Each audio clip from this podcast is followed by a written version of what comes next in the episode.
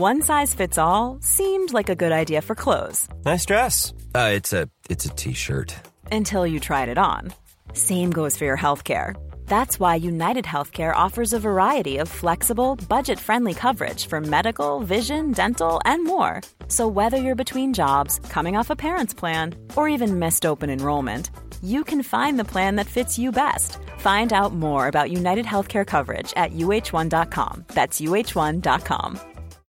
Millions of people have lost weight with personalized plans from Noom, like Evan, who can't stand salads and still lost 50 pounds. Salads, generally, for most people, are the easy button, right? For me, that wasn't an option. I never really was a salad guy. That's just not who I am. But Noom worked for me. Get your personalized plan today at Noom.com.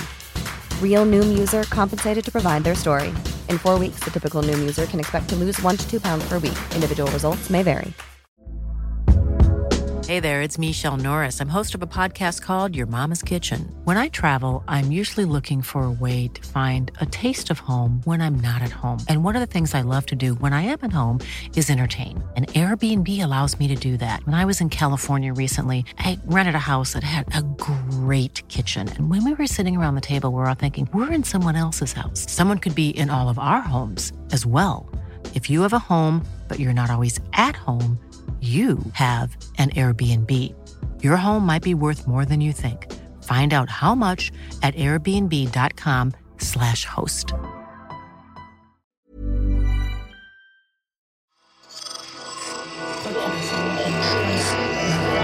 Esse podcast é, é apresentado por b9.com.br.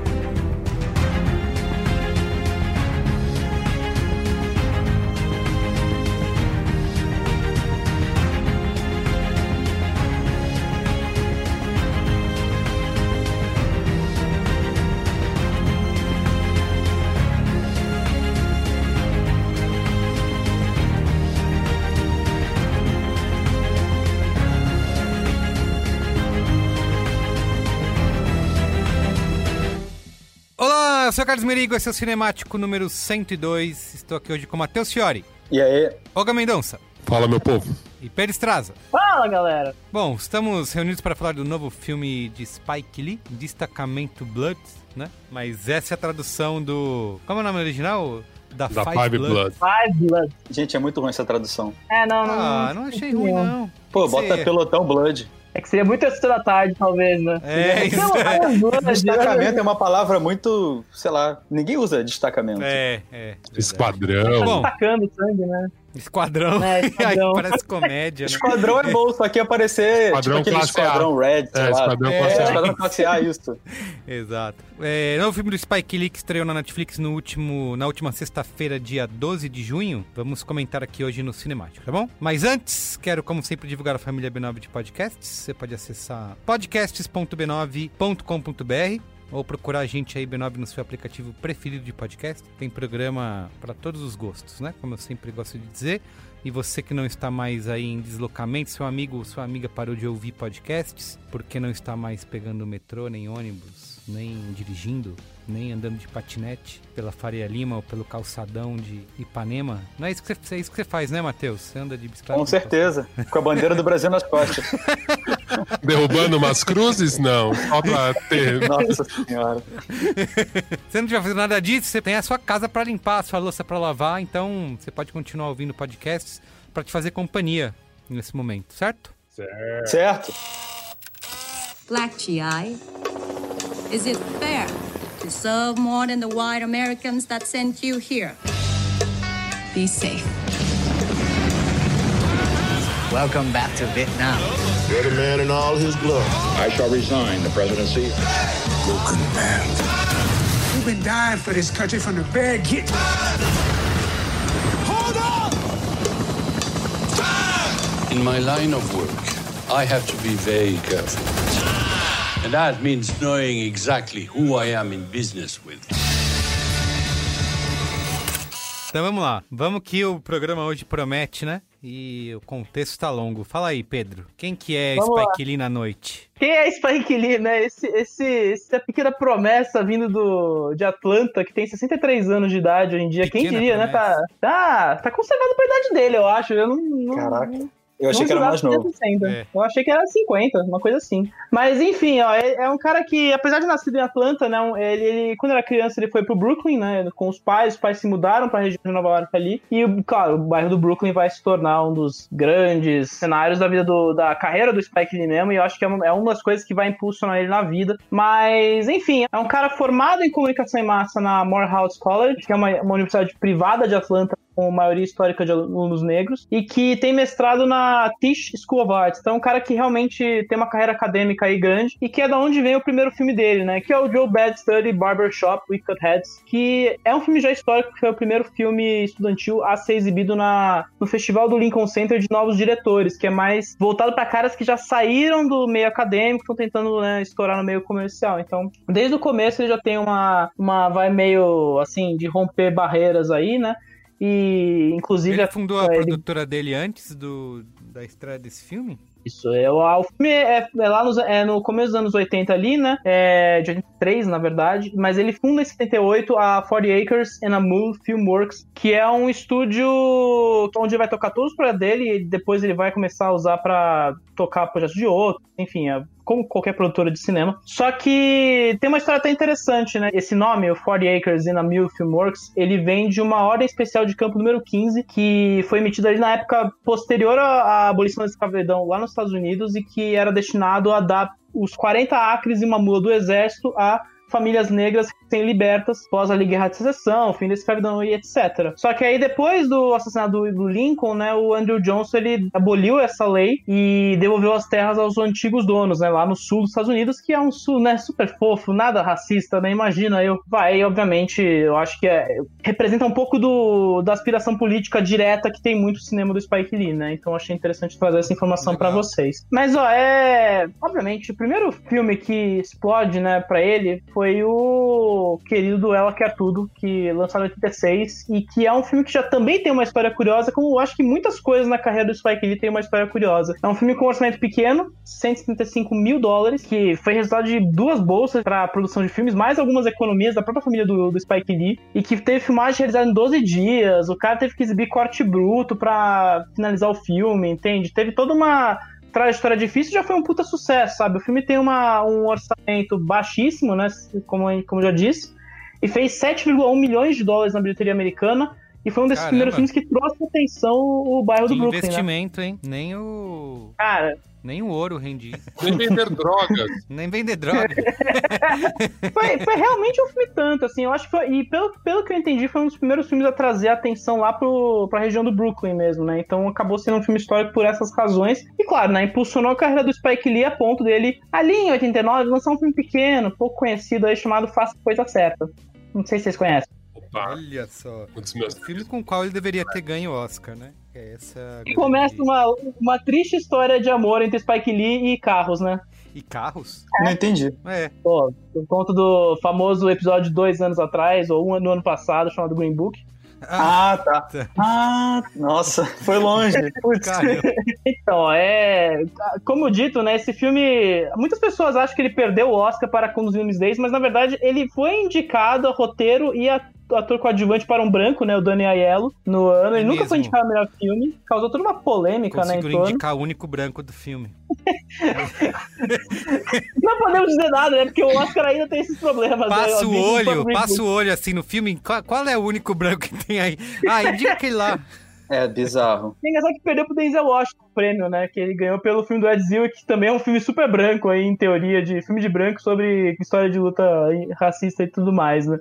Enfim, é, é tudo um caso bizarro, né? Que eu acho que ganhou mais, mais mídia alguns anos, de, 20 anos depois por conta do Green Book, né? Do Infernal Clan perdeu o Oscar de melhor filme. Toda uma história trágica no Oscar, né? Mas é, é legal lembrar também que o filme saiu em Cannes, teve toda uma recepção explosiva e ele perder a palma de ouro pro Soderbergh até hoje, eu acho que tem um impacto negativo na carreira do Soderbergh, tem muita gente que fala que o Soderbergh tirou a palma de ouro do Spike Lee pelo filme que era, tipo, o grande apoteose daquele ano, né? E que também causou muito, porque teve muito crítico americano na época dizendo que o filme era uma espécie de incitação aos negros para protestarem, entre muitas aspas ali que, tá, que eles disseram. E, cara, isso deixou muita gente puta, incluindo o próprio Spike Lee. Até hoje ele fica. Ele, fa, ele fala que deixou muito puto, cara. Porque. Como assim, né? Só, só os negros vão ao cinema, vão ver o filme, vão ficar putos com o filme, vão, que, vão começar a quebrar tudo por conta do filme, né? Então era, era, era mais ou menos o estado da indústria naquela época, né? Todo esse lado escroto que, que, é, que existe e ainda existe, na verdade, né? Enfim, né? Eu acho que todo mundo aqui viu o filme, eu acho que obra-prima sem, sem dar nem pôr, né? Sem dúvida, cara. Pra mim, é sim. um dos melhores filmes já rodados nos Estados Unidos, cara. Eu acho que. Não, é sério mesmo. Eu acho que explica muita coisa até hoje. É incrível como esse filme não envelheceu nada. Porque é isso, mesmo Ela Quer Tudo envelheceu, envelheceu mal, assim. A série já nasceu velha, na minha opinião. Muita gente que ainda gosta. Mas, cara, o Faça Coisa Certa é muito impressionante como ele não envelheceu, cara. Você não tira Na verdade, nada. Parece que ele filmou ontem, né? É isso, Se cara. assistir agora. Ele até trouxe, né, o filme de volta com o curto agora que ele lançou por conta dos protestos do George Floyd, né, que ele pega a... Desculpa estragar o filme pra quem não viu, né, mas se você não viu, né, dali. Que ele pega uma das mortes críticas do filme, né, e coloca justaposta a imagem, as imagens da morte do Eric Garner e do George Floyd. Então, é só a comprovação da atualidade do filme aí hoje em dia, eu acho, pelo menos. Enfim, ó, é... a partir daí eu acho que o, o Spike tem uma sequência muito boa de sucessos comerciais, mas é, não, é, não são exatamente reconhecidos pela crítica como tal e às vezes são recebidos até muito com polêmica, controvérsia, né? Isso inclui, claro, o filme que é imediatamente posterior ao Faça Coisa Certa, que é o Mais Melhores Blues, que foi acusado de antissemitismo por organizações judias aí, pela representação que ele fazia dos judeus na, no filme, né? Alguém aqui viu? Eu não vi esse filme, infelizmente. Não. É, eu assisti, mas, putz, eu não fiz essa ligação na época. É um filme que eu posso reassistir mesmo. Eu acho que essas perseguições acompanham muito a carreira do Spike Lee, porque quase sempre ele rejeita fazer personagens muito, muito planos, sabe? Tipo, esse é o bonzinho, esse é o malvado. Ele sempre tá buscando a complexidade e ele nunca tá necessariamente concordando com o protagonista dele. Ele não tá retratando como se fosse um, um super-herói, no sentido não Marvel, mas um, um herói injustiçado que vai ascender e se tornar revolucionário. Não, ele tá mostrando muito, um negócio muito mais real por ter essa complexidade nos personagens. Eu acho isso muito interessante e acho triste e compreensível que isso faça muita gente achar que ele tá endossando coisas ruins. Eu não acho que nunca esteja, pelo menos nos filmes dele que eu vi. É, e eu acho que pega o contexto dos anos 90 ali, né, anos do Clinton, né, tem toda uma, eu acho que ainda mais repressão, prote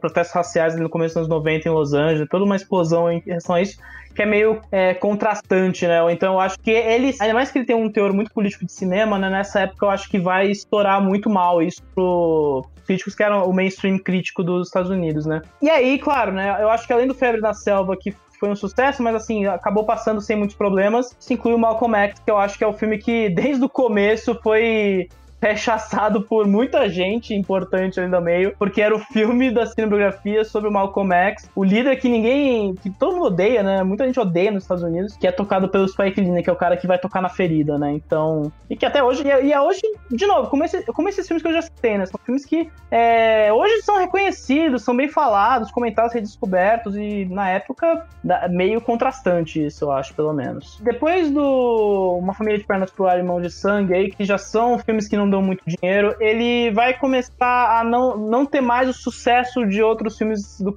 eh, recentes dele na época. E isso meio que vai diminuir um pouco a presença dele na, no cenário de bilheteria, de mercado, enfim, do, do, de Hollywood. Que vale dizer que nessa época ainda o Spike Lee ainda continua um cara muito prolífico e ainda continua um cara que tá fazendo filmes que vão ficar notáveis na carreira dele, né? Isso inclui o Garota 6, o He's Got Game, He Got Game do, de 98, né? Com o Denzel, o É, Verão de jogada Sun- decisiva. Jogada decisiva, isso. O próprio Verão de Sun, né? E tem o Hora do Show, que eu acho que é um filme que tem muita gente que conheço, que eu respeito, pelo menos, que diz que esse filme é tipo a obra-prima máxima do cara, assim. Eu acho que Mas- o Hora do Show é interessante porque ele explica uma coisa que, putz, é uma discussão que as pessoas têm agora sobre a questão do blackface, do blues. Ele é um filme bem importante mesmo, assim, acho que todo mundo que é mais ligado ao ativismo tem uma visão bem interessante sobre ele, assim, porque ele também, além de ter uma boa história, ele tem esse lado, ah, quase documental mesmo, assim, pra gente entender melhor isso. É, não, e é um filme, de novo, não vi esse filme, infelizmente, assim, mas é- eu, eu percebo que tem essa preferência. Tem uma, a, tem uma galera que realmente fala, olha, esse filme realmente pega uma coisa ali e até hoje tem, você pode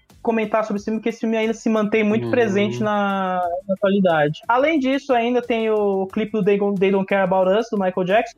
É, é o famoso clipe do Pelourinho, esse? É, Ou eu tô louco? é ele mesmo. Michael! Eles não ligam pra com a gente. Eles não É, ligam eles não pra ligam gente. Eu acho que foi um clipe muito famoso pra gente, né? Eu acho que pe- pegou muito pra gente, que ainda é filmado em Salvador, pega todo o Olodum, né? Aí fudeu de vez. A gente tava, foi- ficou pra sempre engatado naquilo. Depois de tudo isso, né, em 2002, ele vai, né, fazer um filme que eu acho que traz ele de volta muito forte pra muita gente, porque era um filme muito pro contexto foi muito forte, que era o A Última Noite. Que aí é o filme do pós-11 de setembro, que, cara, pra Nova Yorkina eu acho que pegou muito. E até porque os temas suscitados ali pela história do cara que vai passar as últimas 24 horas antes de ser preso, tem, tem toda uma um conjunto de relações com Nova York. E é, cara, Spike Lee, que é um cara crescido em Nova York, é um cara que tem uma história muito forte no Nova York no cinema ali, falando de Nova York ali no pós-11 de setembro. O filme foi lançado 15 meses depois do atentado às Torres Gêmeas. Esse filme é muito interessante, o extra dele, eu tenho DVD e tal. E o extra era muito legal você assistir ele comentado pelo Spike Lee. Porque, meu, aí tem uma relação com a cidade mais maluca ainda. Tipo, o apartamento do Edward Norton, né? Uhum. Não era no Brooklyn, mas aí tinha que usar a porta de um lugar, a casa de outro. E aí ele vai pirando numas histórias dele no meio. Eu sempre gosto de ver esses com comentários do diretor e sempre me arrependo, mas esse era um que eu falava, cara, foda, assim, porque ele deixou muito mais legal o filme Caralho. mesmo. Preciso rever esse filme, cara. É que na época que eu vi, tipo, nem tava ligado em toda a situação. E aí. Porque, cara, é meio louco, assim. Ele tá. Todas as listas de anos 2000, ele tá, tipo, em, na, na lista dos 25, 50 primeiros, com Nossa, certeza. eu ali, adoro esse filme, E cara. foi Eu adoro esse filme. E foi o primeiro sucesso comercial em muito tempo do Spike Lee. Foi 23 milhões de dólares arrecadados em um, em um orçamento de 5, né? Então foi, foi importante pra ele. E acho que até a alavanca a carreira dele, que até depois vai pegar um ou dois filmes que não dão muito certo, né? Mas aí até 2006, quando ele vai lançar o Plano Perfeito, que é o maior sucesso da carreira dele, assim, loucamente, assim. Eu, eu acho engraçado, porque é- é- eu acho que é, comprova um pouco do talento, um pouco do, do alcance Spike Lee. É um cara que pode fazer filmes pequenos, minúsculos, coisas assim, curtas, experimentais, e pode fazer uma coisa do mainstream total, assim, que, é, que eu acho que é o Plano Perfeito passa por, né? Um filme que é o Denzel Washington ali, pouco no auge dele como estrela de primeiro nível pra Hollywood. E, cara, 135 milhões de dólares com um orçamento de 45 milhões, assim, números que são muito explosivos pra uma coisa, pra uma carreira que sempre foi uma coisa tipo, ah, no máximo 10 milhões, 5 milhões, né, sabe? Qua- Quase quadruplica, sextuplica o, valor dele. Eu acho que a partir daí, eu acho que o Spike Lee, ele, ele emenda uma sequência meio. Ele vai ficando cada vez mais. Ah, vou testar coisas aí, vamos ver o que acontece, né? E. Claro, já ganhei dinheiro pra caramba, não me encheu mais o saco. Agora eu vou, vou fazer minhas Tem paradas. reconhecimento, né, cara? Comercial, vamos fundo, né? Isso. Então, cara, ele vai fazer coisas com. Eu acho que vai destacar aqui o Milagre em Santana, que eu acho que é o primeiro filme de guerra dele, se não me engano, posso estar enganado. É, o Verão em Red Hook, que é o sexto e eu acho que o mais recente dele sobre Brooklyn, né? Que eu acho que é uma toda uma. que hoje chamam de exologia do Brooklyn, é uma coisa assim. Que tipo, são filmes ambientados, que falam do, do contexto ali de, do Brooklyn. E, claro, o remake de Old Boy, que é uma coisa meio polêmica, né? Porque Spike É, Lee, não recorrendo vi. 20, De tanto que esse filme apanhou, eu decidi passar. Quando eu vi, eu detestei, mas um amigo me falou um negócio interessante. Ele falou que o remake do Spike Lee existe pra provar que esse filme não é adaptável pra cultura americana. Ele não É, existe no eu- contexto americano. Então ele é quase um deboche. E eu fiquei interessado em Não, e rever ele pensando faz nisso. plano a plano, né? Ele é meio quase Sim, foda, sim. ele vai fazer tudo é, quase idêntico ao original, umas paradas muito doidas, assim.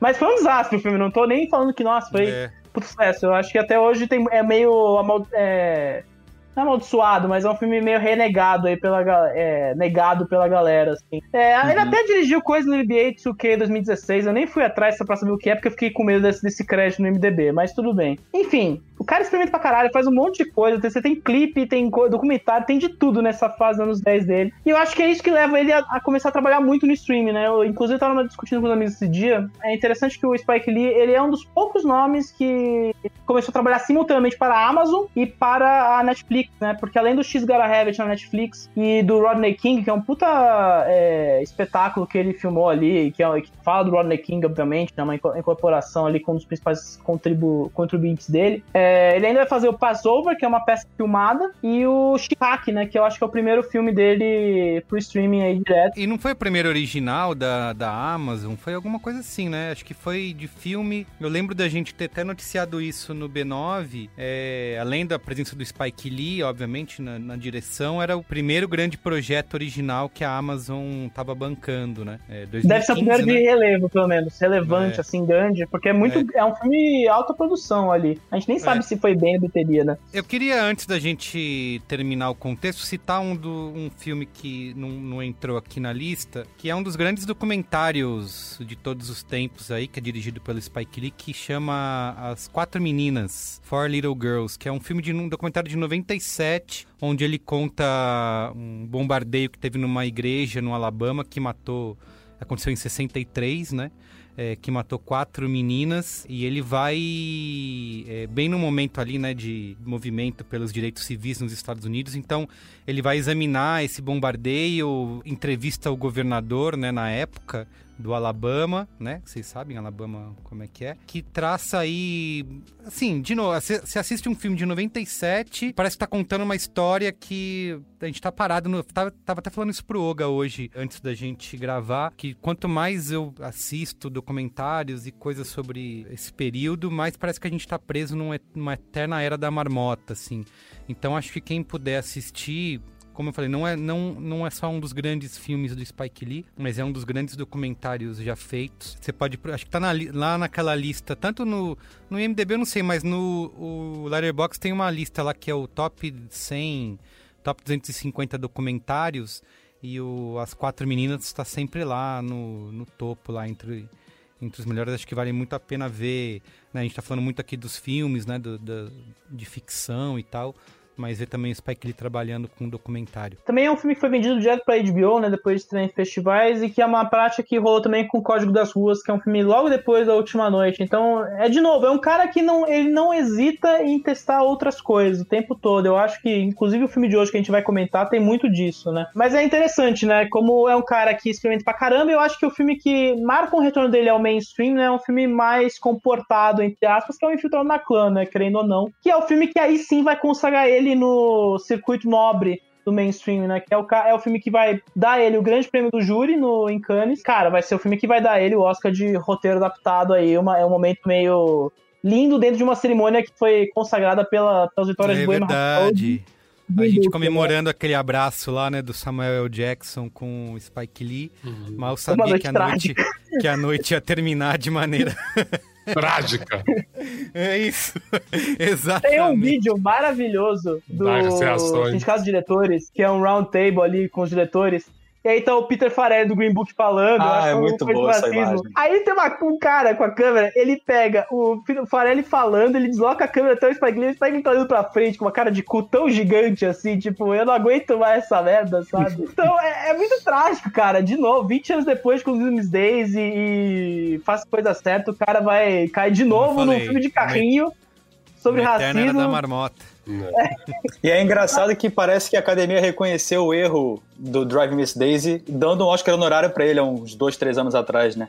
Só que repetiram de novo é. com a questão do Infiltrado na Clã e o Green Book. Ah, eu acho que pegou um ano que foi. Ah, tudo errado, né, cara? Bohemian Rhapsody levou 4 dos 5 Oscars que tava indicado. Tudo, tá, foi assim, foi desastre em todos os níveis aquele ano, né? O ano passado, né? Famigerado, né? Sobre o filme de hoje, acho que vale dizer que esse filme, ele já tá aí há um tempinho. Ele é um filme que tá aí desde 2013 como um roteiro especulativo, esse que fala, ah, tem essa história, qualquer um pode assumir, né? E por muito pouco o Oliver Stone não dirigiu esse filme. Então fica aí essa, esse choque para vocês. Eu nem sei por onde anda o Oliver Stone, né? Por sinal. E, enfim, marca o retorno dele pra Netflix, né? Mas dito isso, vamos, vamos pra sinopse, né? Vamos lá. Quatro veteranos negros retornam ao Vietnã 40 anos depois do fim do conflito para procurar pelo corpo de seu falecido líder e um tesouro que enterraram durante a guerra. Repercussão do filme, no Letterboxd está com 3.8 de média, caindo um pouquinho, né? Chegou a estar 4 lá no, no começo, né? na sexta-feira. No Rotten Tomatoes, 92% da crítica aprova versus 61% do público. Tem uma, uma diferença considerável aí, né? De 30%. No Metacritic tá 81 de 100. E tem sempre o lance dos dados que não tem, né, Pedro Estraza? Mas a gente tá vendo o filme subindo ali no ranking do top 10 da Netflix, né? Então, é, aqui no Brasil o filme não ficou em primeiro porque eu não sei de onde vem esses 365 dias. Acho que é um filme espanhol ou argentino, não sei. Não, não, não vou tentar identificar o país. É, parece que é um filme problemático. Os comentários que eu vi são todo tipo de erro, assim, notável. É mais um filme que tem nota zero lá no, no É. Tomatoes, além do... Poucos dias depois do Last Days of American Crime, né? Tá aí Isso. subindo loucamente, né? Mas os Estados Unidos liderou desde o lançamento. O filme, a partir da estreia dele nessa última sexta-feira, tá em É um primeiro filme lugar. nos polonês, tá? Não, tem, não, não é nem argentino, nem espanhol. Unidos, tá? É, Original Netflix, né? Tem esse rolê Isso. também. Uhum. Não sei de onde. A Netflix financia cada rolê que só pode ser máfia, às vezes. Eu não, eu não sei. Eu, eu tenho, essa- tenho essa impressão. Tô manipulando o algoritmo, né? Pegaram o bot do Bolsonaro. Não é possível, sabe? Da onde vem esses filmes, tá ligado? Mas, ó, enfim, antes da pandemia, antes de tudo isso, porque é bom lembrar, esse filme, na verdade, teve a estreia adiantada, tem todo um rolezinho aí de reposicionamento, até porque, vamos lembrar que a gente deveria estar em temporada de verão americano, super lançamentos, grandes bilheterias, Uhum. blá blá blá, né? É verdade. E no momento o Tenet tá lá adiado duas semanas, né? Até o Nolan arregou de tentar lançar o filme no meio de julho sem a Califórnia aberta, né? Enfim, esse filme ele estava previsto para sair no fim do ano e eu acho que ele, ele estava previsto para abrir Cannes. Qual a importância disso? Primeiro, é, Netflix não está em- passando por Cannes desde 2017, desde aquela treta envolvendo o Oksha, envolvendo os Meroids, que deu super errado, né? Ah, porque o stream ameaça o cinema. Toda aquela discussão estúpida que teve, né? Ia ser uma exibição simbólica para Netflix, ia ser uma exibição simbólica pro Spike Lee, que ia se tornar, e pode se tornar ainda, o primeiro presidente do júri Festival de Cannes negro da história. Então, que ainda pode rolar, né? Ele teve a... Cannes foi cancelada, para quem não sabe. 200 Essa anos de festival. O. É, não, é absurdo. Nada faz sentido nesse, nesse dado, mas ele ainda pode ser o presidente, a, o Thierry Fremont, aí, que é o, o diretor da porra toda em Cannes, aí falou, ó, se você, se ele quiser, ele vai, ele pode, ele vai ser o presidente do júri em Cannes por, pela gente, entendeu? Então, é o tour dele pelos festivais, pelo prestígio que ele já tá merecendo há muito tempo, né, na verdade. Então, tem todo esse lance aí que rolou aí, mas, enfim, chegou agora em, em junho pra atiçar, é, atiçar a galera e, e chega no momento oportuno, eu diria, né, mas tudo bem. Aí seria só eu dizendo. Muito bem, então vamos lá, vamos falar de destacamento Blood, o que, que a gente achou impressões gerais antes de spoilers, né? Olga Mendonça, faça as honras aí, por favor. Putz, eu gostei, cara. Eu gostei bem do filme. Tem alguns pontos que depois acho que a gente vai revelando aqui na conversa. Quero ver da impressão de vocês. Putz, mesmo umas coisas. Eu lembro que eu li, eu li uma crítica do Joel, do Joel Zito, é, diretor daqui e tal, brasileiro. Diretor negro brasileiro, um dos mais importantes. E aí o Joel, putz, eu concordei muito com a crítica dele. Tem umas questões no roteiro que me pegaram um pouco, que eu acho que podiam ter sido mais exploradas. Aqui acho que não é hora do spoiler, mas depois a gente desenvolve. Mas, cara, no geral, puta, eu fiquei muito feliz, cara, com o filme. Tem umas questões técnicas, tipo a porra da trilha, lá tem uns momentos que dá uma enchida de saco. Que eu, que eu entendo a referência dele aos filmes antigos, tal, mas tem horas que você fala assim, cara, tá me tirando do clima. Essa trilha é tão alta e tão indo pra um lado. a referência. É, né? É o meu único problema com o filme. é, Meu único. então, essa é é uma coisa que me pegou mesmo, que realmente te tira do filme. Eu tava brincando no Twitter tal, que uma galera falando, né? Tipo, gente que chorou. Eu não chorei. Não, me- não me pegou na emoção, me pegou mais no hiperfluxo de tanto insight, tanta referência. Tanto que eu falei, cara, acho que eu preciso reassistir o filme. Porque, cara, era cada referência eu tava indo pra um lugar e pirando e falando, caralho, que foda, que gênio. E nossa, que isso aqui me lembrou isso, que me lembrou aquilo. Tem uma coisa que é uma linguagem de agora, e tem uma coisa que, que eu achei muito interessante também do Spike Lee. Meu, ele melhorar aquela linguagem dele, que é a cena que todo mundo vai comentar e todo mundo tá comentando, que é aquela brincadeira que o Spike Lee sempre faz dos monólogos, né? De botar a câmera na cara do personagem personagem ele falar, ele realmente ele conseguiu levar esse estilo dele à décima potência, assim, é muito interessante quando ele usa esse recurso, mas assim, numa análise Lance geral... meio shakespeariano, né? É, então, e numa análise geral eu gostei bastante, eu achei muito interessante o uso das, das referências, eu discordando um pouco do Matheus ali no texto, ótimo texto do Matheus pro B9, quem não leu, leia, é, discordando um pouco dele, o que me pega no meu lado comunistinha é que eu ainda acho que ele podia ter sido mais forte na crítica imperialista, porque eu acho que ele é um filme, e eu acho que isso tem do Spike Lee muito. O Spike Lee ele é um diretor negro americano, não panafricanista. Ele é um diretor negro americano. E então eu acho que ainda, tipo, mesmo os personagens não imperialistas, eles são negros americanos. Eles têm uma postura imperialista. E eu vejo isso no filme. E para mim ainda me pega. Não acho que é um problema. Eu assumo que essa história é de um diretor negro americano, com suas limitações, capacidades, espírito crítico. Mas eu fico assim, ah, meu lado Ho Chi Minh fica, porra, mas podia mais, sabe?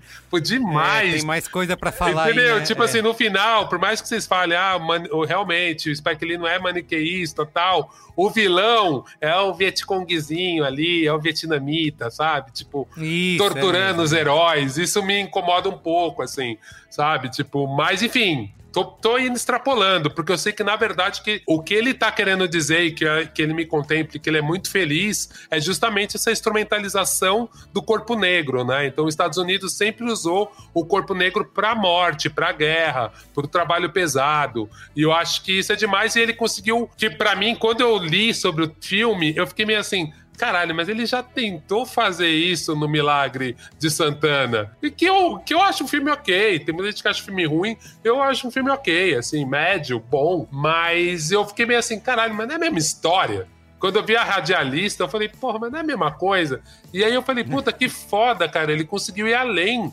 Ele realmente parece que ele falou: puta, aqui eu não tinha grana nem maturidade. Então vou pegar de novo esse tema e vou, puta, um passo mais à frente, assim. Enfim, gostei do filme, gostei bem, na real. Ele tem uma estilização muito característica, né? De quebrar um pouco o fluxo da, da ficção e botar alguma coisa real, um depoimento, ou um personagem que não tá ligado diretamente à história. Só que eu acho que mesmo quando ele repete isso, ele consegue usar isso de um jeito criativo, ele consegue contextualizar de uma forma diferente e fazer o negócio ser relevante pro que ele tá contando na história. Eu acho que, assim, das pessoas que tem essa assinatura de quebrar o fluxo da narrativa, ele é um dos caras que faz isso melhor, porque é, é incrível. O que ele faz aqui no Infiltrado na Clã, por exemplo, com aquele final arrebatador, eu acho do caralho. Total. E, e remete também a um diretor, cara, que é um diretor que ele trabalhou com o Spike Lee fazendo direção de fotografia, mas ele é um cara que tá mais conhecido nas artes plásticas, que é o Arthur Jaffa. Ele participou de uma exposição aqui no Sesc Paulista e ele trouxe um trabalho que é o Apex, que, meu, é uma, assim, é um vídeo curto, né? Um, é um curta de oito minutos e, cara, eu achei que o Spike Lee foi muito no Apex, assim. O jeito que ele usou, enfim, depois vocês procuram, é bem legal, o Arthur Jaffa. E eu acho que tem um pouco essa linguagem mesmo, de você cortar com documentos históricos,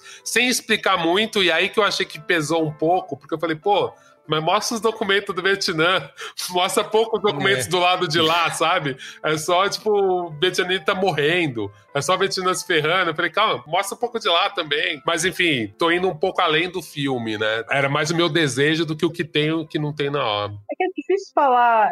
Não, não tem como não falar de Além Filme nessas horas, porque o filme é meio que construído em cima, em cima do. Além Filme, né? Constantemente. O filme, eu não vou falar como se encerra, mas ele se encerra numa uma questão meio Além Filme ali, né? Uhum. Tipo, então, total entendo essa forma. Tipo, é difícil não expandir pra fora, né, do filme, assim. Então, eu concordo plenamente. É que eu sempre fico com mas- medo nesses momentos que são meio crítica, da gente ficar discutindo o filme que a gente queria ter feito, não o filme que é. É, e não, esse é. filme, ele te faz o tempo inteiro discutir o filme que você queria ter feito.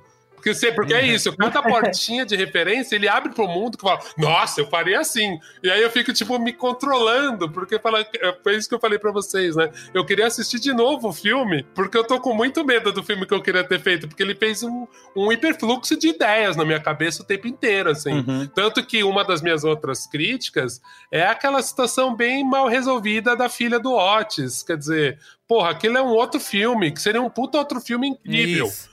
Se ele desenvolvesse, seria um puta outro filme foda, assim. Eu, eu gosto muito de ficar procurando no YouTube, e no YouTube tem vários canais, assim, legais, mostrando um negro na Ásia. Aí tem o depoimento de um japonês negro que nasceu na Ásia, que fala japonês e ninguém entende que o cara é japonês. No Vietnã. E aí, quando eu vi aquilo, minha cabeça fez, bro expandiu, falou: caralho, seria um puta filme, ver a infância dessa menina, mais. caralho. Isso. E aí, tipo, você fala, porra, velho. É o grande mal da série hoje, né? A gente fala, não, tem, vamos fazer em série isso. Aí virou essa epidemia de filmes de 8 horas, 10 horas, os caras fazem cada pedaço da.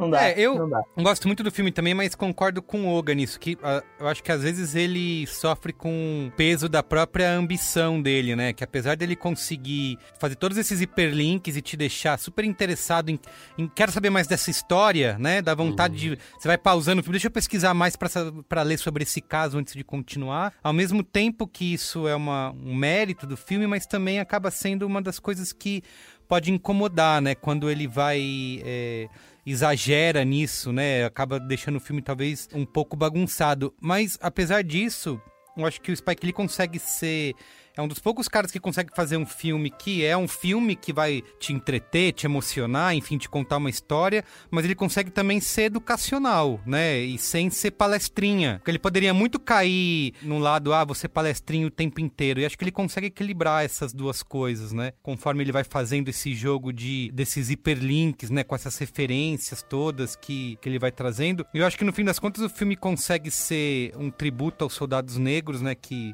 examinando esse legado da guerra, que é uma coisa que ele mesmo fala no filme. Eu comecei a assistir o filme, eu assisti cinco minutos, eu parei porque eu fui assistir dois episódios daquela série que tá na Netflix, que vai sair já no dia 20 de junho agora, que é do Ken Burns, né? Que é a Guerra do Vietnã.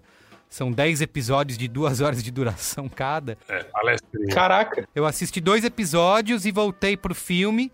E depois continuei vendo a série. Espero terminar até o dia 20 antes de sair. E as coisas que o Spike Lee vai botando lá, justamente a série também conta, né? Tipo, da desigualdade entre os soldados, né? Que não deixa de ser uma espécie de escravidão, né? Uhum. Para as pessoas, para os soldados pobres que são escolhidos para ir para lá. E também racista, né? Porque a população americana, 12% é, é de negros e 35%, quase 40% dos soldados convocados são negros. Então fica latente aí a diferença, né? O racismo nesse tipo de. nessas escolhas. Então. É, eu gosto muito dessa parte e principalmente de um lance que, além do racismo em si, né, de ser um tributo a esses soldados, é de mostrar como o patriotismo, né, acaba intoxicando todo mundo, né? Eu acho que isso tá muito no personagem que para mim é o protagonista do filme, apesar de ter cinco caras, que é o personagem do The Roy Lindo. Cara, ele para mim domina o filme. É, ele é. domina o filme de cabo a rabo. Inclusive é um cara que é complexo, né? É isso que o Matheus tava falando, assim, tipo, é um cara que votou no Trump, tá com o bonezinho lá do Make America Great Again. Ele não tá lá com um discurso, ah, porque ele foi um soldado negro nos Estados no, na guerra do Vietnã, que ele ele necessariamente virou um progressista, né? Ele tá uhum. lá ainda votando Trump e acreditando naquilo lá e acaba sendo, acho que, o grande personagem do filme, né? Ele nunca faz as coisas mais óbvias. O próprio filho desse personagem poderia facilmente ser o cara que tá lá para ouvir explicação e ser o veículo para ele explicar tudo que tá acontecendo e botar todo o posicionamento político dele, que nem é, é a colocada que eu vou fazer agora. Todos os personagens de algum filme do Christopher Nolan tem algum momento que eles param para explicar para alguém, tipo Ariadne na origem. Spike não faz isso. Para! Respeita, gente, confia no que ele está fazendo. Muito obrigado, Spike Lee. Enfim, desculpa, continua. É, antes eu quero, eu quero ouvir, você escreveu muito bem para o B9 a crítica, mas eu quero que você fale um pouco sobre isso. Mas eu queria só citar um, eu li um texto, uma crítica que um cara fala assim, que o Infiltrado na Clã foi um tiro de sniper no racismo, né, do Spike Lee. E já o destacamento Blood é um, como se fosse um bombardeio. Ele não é limpo nem efetivo, mas prova o ponto de qualquer maneira, assim. Então acho que é meio que o Spike Lee tentou fazer, né? Veio com tudo de uma vez, né? Bombardeou a gente com um monte de coisa. Não necessariamente ele vai conseguir ser limpo como um tiro de sniper, mas ele consegue ter esse, esse impacto, né? É, eu, eu tenho problemas Too com Cinema, infiltrados né? na clã, mas é sempre um outro Ah, é? programa. é. Tá. Eu senti o Olga na transição em vídeo, assim, ele deu uma. deu, uma deu uma encolhida, assim, tipo, não, Eu cara. gosto demais. No final salvou o filme, porque eu tinha vontade de ir embora, assim. Ah, é.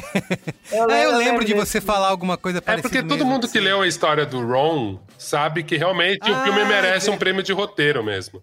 Foi o melhor prêmio de roteiro, porque, cara, aquele personagem não existe, assim. A volta que ele tem que dar pra justificar aquele personagem, cara, que era um policial republic... que era um policial republicano que entregou um monte de Pantera Negra, ele destruiu um monte de grupos, sabe? Tipo, ajudou a criminalizar a ideia de grupos é, negros serem grupos terroristas. Quer dizer, tipo, aquele personagem não é um herói, gente. Nunca pode ser. E aí eu acho muito. E o jeito que o Adam, o jeito que tem a salvação, a, a mão branca salvadora no filme, eu acho, eu É, acho verdade. completamente. Mesmo. E aí tem aquela história que o Spike Lee tava fazendo um trabalho com a polícia americana. Então o filme é meio blue cop, assim, ele é quase uma propaganda pra polícia americana. Eu, eu, eu acho o filme, assim, é muito divertido, é muito bem feito. Eu entendo porque todo mundo ama.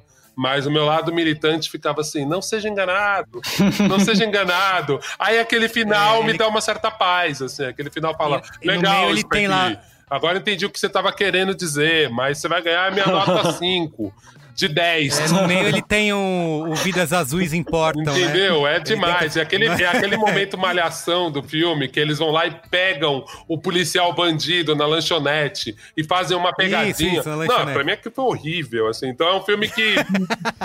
Falo, legal, galera, que bom que vocês curtiram. Mas é pra mim a minha introdução ao racismo, sabe? E aí e eu acho que e aí, assim, isso que ele é muito gênio. Então aquele final parece que é o final, tá bom, eu sei que o Hogan não vai gostar. Então toma esse final aqui. Plau! Eu viro tudo, jogo uma parte documental e aí? E aí? Então. E a gente não esperava, né? Porque o filme tá todo numa. tá decente, né? Ele tá ficando mais calmo, mais calmo, mais calmo. As coisas ruins que iam acontecer não acontecem, você pensa, ah, tá bom, vai acabar numa nota baixa do nada. Para, é, cara. tipo assim, pronto, parabéns, Spike Lee, você resolveu o racismo. Nossa, vamos se juntar com um monte de policial branco, dar as mãos e vai dar tudo certo. E aí, de repente, ele joga aquilo na tua cara e você fala: tá bom, Spike Lee, continuo te respeitando, cara. Tamo junto. Mas melhor aí, mas tamo junto.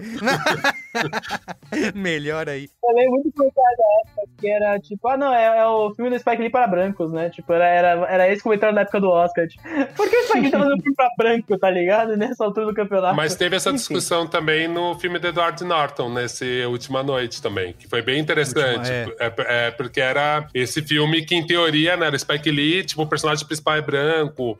Então tinha também essa discussão num outro nível, assim, que, eu, que na época eu achei muito interessante também. Eu acho que esse filme, por favor, não me crucifiquem, mas acho que vai acontecer. Eu acho que esse filme tá pra carreira do Spike Lee um pouco como o Amula tá pro Clint e o Irlandês tá pro Scorsese. Porque eu acho que os três filmes, eles falam bastante, é, um resumo da carreira deles, da relação deles com os temas que eles abordam, sabe? Eu acho que a Mula, o Clint tá muito admitindo as dificuldades dele de comunicar com as novas gerações. O Irlandês, o Scorsese tá muito falando sobre talvez até uma certa culpa que ele sinta por ter ajudado a, entre aspas, glorificar a máfia, e nesse filme a máfia é a coisa mais negativa do filme. E eu acho que nesse filme, eu não acho nem que o Spike Lee tá se desculpando por nada ou mostrando arrependimento, mas eu acho que ele ele traz essa mesma complexidade, sabe? Eu não vejo em muito tempo um filme que aborde a guerra do Vietnã que traga personagens tão complexos, não de profundidade, mas Uhum. moralmente, porque não tem ninguém ali que é herói e não tem ninguém ali que é vilão, sabe? Você vê que, assim como não Faça a Coisa Certa, que ele também, eu, eu acho um filme bastante complexo, porque nem aquela família de brancos racistas, eles chegam a ser efetivamente vilões, porque no Faça a Coisa Certa, por exemplo, ele segura o filme todo para mostrar que o vilão, na verdade, é o policial, porque o policial vai esperar o conflito e vai atacar justamente o negro, em vez de atacar o branco. É, Ou e, quem e tá também errado, é importante a gente caso. lembrar sempre não faça a coisa certa, que é uma família italiana. Porque Sim. também é, que é- acho que essa é a coisa mais interessante. Não faça a coisa certa, o branco é o policial. É, é entendeu? verdade, então, é assim, verdade, tem é essa verdade. camada que eu acho mais interessante no Faça a Coisa Certa, assim. Sim. Aí é isso. Você assiste Soprano, você entende que, tipo, mano, vocês são branco e italiano, vocês são outra coisa. Vocês não são brancos. É tipo mexicano, pra eles é tipo Entendeu? mexicano. É, e é a mesma coisa do irlandês. Vocês são outra coisa.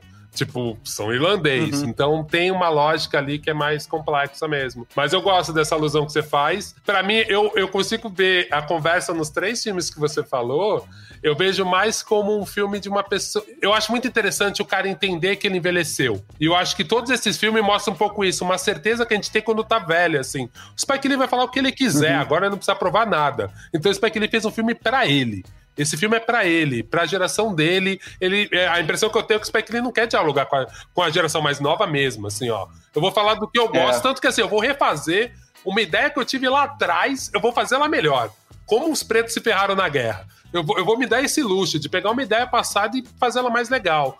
O, a mula. Talvez o maior diálogo dele seja justamente com o, o negro trampista dos Estados Unidos, que tá longe da ala progressista, né? É, então, mas. O Amula- uma coisa do Amula que vocês falaram, né? Que o Amula também não deixa de ser uma espécie de revisita do Clint ao Gran Torino. Então, que também existe isso, né? É o, é o cara revisitando ideias que ele trouxe lá do passado de uma outra perspectiva. Justamente. né? Então, achei interessante fazer esse comentário. É, é, então, porque a mula me parece que tem mais essa questão da redenção, do Clint tentando falar: olha, gente. Eu tenho uma certa limitação aí pra entender essa questão da raça dentro da América, mas eu não sou tão escroto. Eu sou pouco escroto. Ah, Lembra que eu sou um sexo, americano essas branco. Mas olha, gente, eu consigo ser menos escroto aqui. Eu, eu não sinto isso. Eu já tenho no- 100 anos de idade, gente. É isso que ele tá querendo dizer. Então, né? Não vou aprender. É, então, mas eu não sinto, eu não sinto essa redenção no irlandês. O irlandês me parece muito assim, ah, velho, eu sempre gostei desse tema, eu vou continuar falando desse tema, porque eu falo bem desse tema e vocês vão aguentar três horas desse tema. E assim, eu, eu gostei muito do irlandês. Eu acho que o irlandês pra mim foi muito interessante entender como essa geração mais nova não entendeu filmes de três horas, assim. O irlandês eu queria que fosse uma série, porque eu acho que a molecada ia conseguir ver sem fazer segunda tela. Foi a mesma coisa do Roma. As discussões maiores não era se o filme era bom, era que o filme era longo. Eu falo, gente, sério? Tipo... Tá Discutir o filme em si, né? Preto também, né, cara? Tem até uma galera com o Instagram Blood também, ai, porque o filme é longo e dá umas É, tem duas horas e meia. necessárias. Meu tio, filho da puta, não para com isso, cara. Parece que nunca foi ao cinema na vida. Não, e a uma galera maratona a série, a galera fica oito horas vendo uma série, e aí acha que o filme é longo, dá vontade de falar, gente, vocês querem picotar? tipo, porque... Mas eu acho que passa muito rápido o destacamento Blood. Muito, que ele, muito rápido. Até por ele fazer uma transição, porque vai começando meio um buddy movie, uma comédia, e vai ficando mais É. sério aquilo, vai.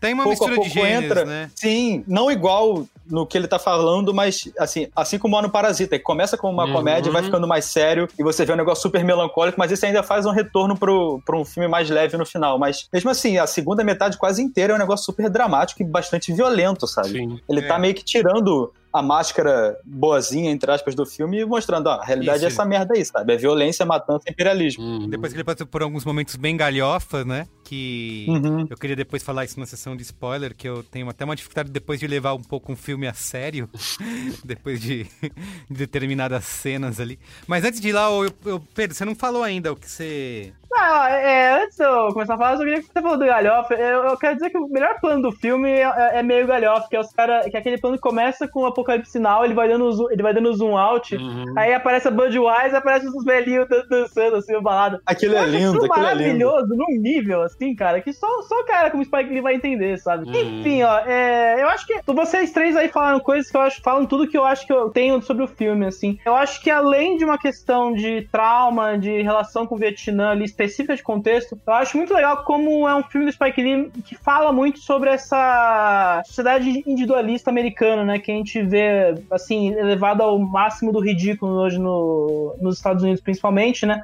Que essa cultura do capitalismo, né, puramente individual, e uma coisa que eu acho que choca muito com os valores que eu acho que, pelo menos, aí eu vou, né, argumen- vou arriscar uma argumentação provavelmente pisando em ovos e, enfim, fazendo merda no, no sentido amplo, que eu acho que é uma questão, acho que choca muito com uma coisa geracional do Spike Lee, né, que sempre foi essa coisa do coletivo e que eu acho que é verbalizada no filme, né, então você tem aqueles caras que eram, sabe, tem uma militância muito forte, né, então o drama do, do personagem do Paul, que é o do, Delroy, do Delroy Lindo, é especialmente interessante porque é um cara que tem uma, uma consciência política muito forte ali no filme, né, você percebe que é um cara que não veio ali do nada, né, não é um cara que não é o branco burro do, do Texas que falou, ah, o Trump vai fazer a América brilhante de novo, né? Mas é um cara que encontrou no, na loucura da ideologia trumpista americana ali, não é nem ideologia, da cultura trumpista americana, meio que a, uma salvaguarda, uma forma de escapar dessa, do trauma que, seguro que dele, ele... né?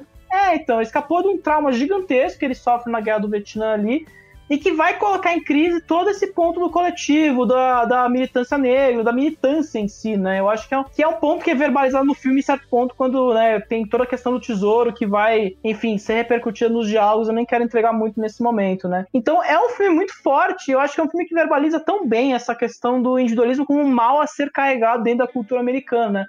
É um problema que a gente enfrenta, olha nós temos que derrotar isso, mas para isso a gente precisa parar de pensar só em nós mesmos, né? Eu acho que tem uma questão muito forte no filme em torno disso, porque os caras também, a eles falam assim, olha, a gente tá voltando pegar a grana para ser rico, não é para lutar contra o, os nossos opressores e tudo mais, a gente só quer ser rico, né? Então, eu acho, eu acho isso muito forte e, e ao mesmo tempo rola um filme muito grande de erupção de dores, sabe? Tipo, eu acho que o Matheus e o Olga falaram muito bem disso, sabe? Tipo, de trazer toda uma série de traumas da época ali de 68. A Guerra do Vietnã tem tanto, né, esse lado de, de trauma histórico, né, a cultura americana, mas assim, de um lado que não foi nem um pouco iluminado nessas questões e que foi deixado de lado, né? É a própria questão que o Meio falou, né? Dos 11% americano, dos negros americanos, 30%, 40% serviram na Guerra do Vietnã, né? Então... E foi uma guerra que eles não venceram, né? Então eles não se orgulham, eles, eles botam para debaixo do tapete. É, e você coloca numa cultura negra que historicamente é oprimida e, e ferrada pelas costas em todos os momentos, né? Então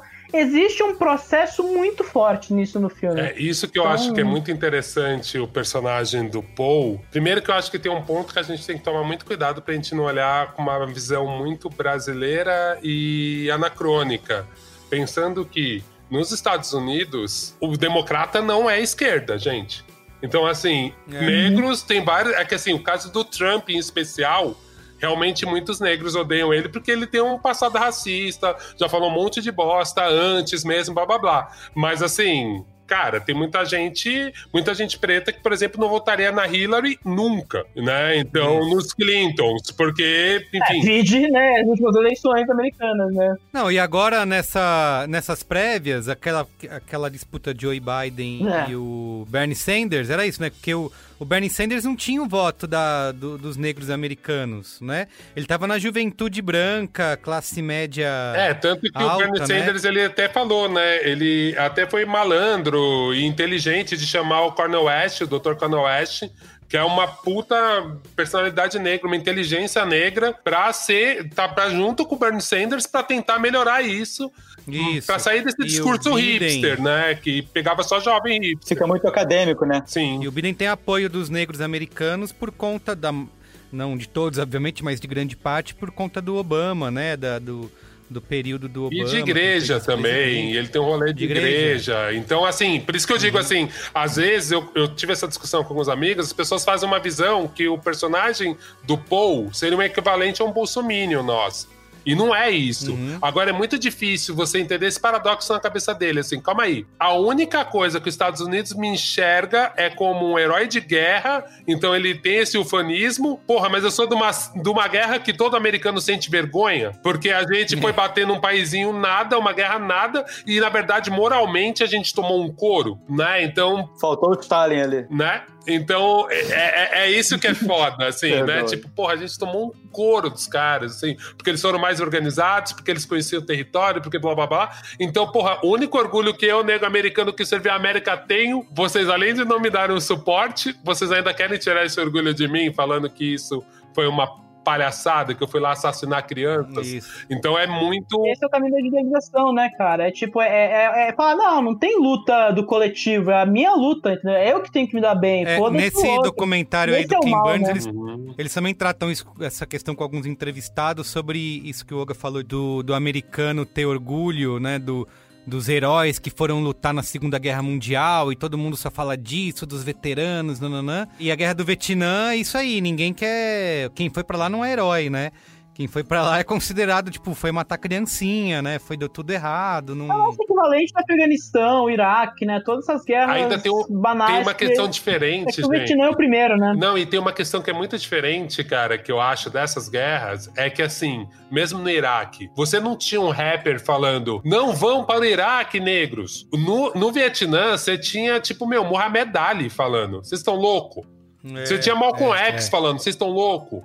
Então, tipo, é isso que dá o diferencial. Tipo assim, pra um preto engajado, era meio, porra, por que, que você vai morrer por esses brancos? então, então tinha essa questão que era meio mais complicada, assim. Então, o personagem do Paul, ele não é tão distante do personagem do Otis. Eu acho meio estranho a gente ficar fazendo essa ponte de tipo, nossa, como ele virou isso? Isso Porque, mesmo. cara, para um negro americano não é tão difícil falar, fala, cara, os democratas me odeiam, os republicanos me odeiam. Então, tipo, foda-se, sabe? Ah, importa Show- mesmo, me dá né? minha tava grana, porque tanto faz, Isso. né? O Trump era celebridade, tá na TV, prometeu, é um empresário de sucesso, né? Como ele enganou todo mundo que é. E aí foi a escolha mais óbvia. E tem um né? racista quanto qualquer outro branco, entendeu? Então eu entendo essa, essa dinâmica nos Estados Unidos é mais complexa. A gente já joga no lance Bolsonaro. E se fala, cara, não, Bolsonaro é um personagem muito pior. tipo, é muito ruim, porque perto da complexibilidade que tem lá, né? O Trump vira um estadista perto do Bolsonaro. Infelizmente. Qualquer um, né? tipo, o denominador comum tá foda. Mas, ó, uma última coisa, eu acho interessante, eu acho que é meio sinal do apocalipse que a gente tá vivendo em 2020, né? Que, porra, o Spike Lee fazendo um filme de gerenciamento de crise no fim, sabe? De, é, de gerenciamento de raiva. filme de gerenciamento de raiva o cara tá fazendo. Não é um filme sobre fique puto, papapá, vamos matar. É tipo, cara, essa raiva que tu tá sentindo é justa, mas assim, não é assim que se faz, tá ligado? Então é. É a raiva no divã, né? É, minha terapia, É, né? tipo, é tipo terapia, é, terapia de choque, não sei, é muito.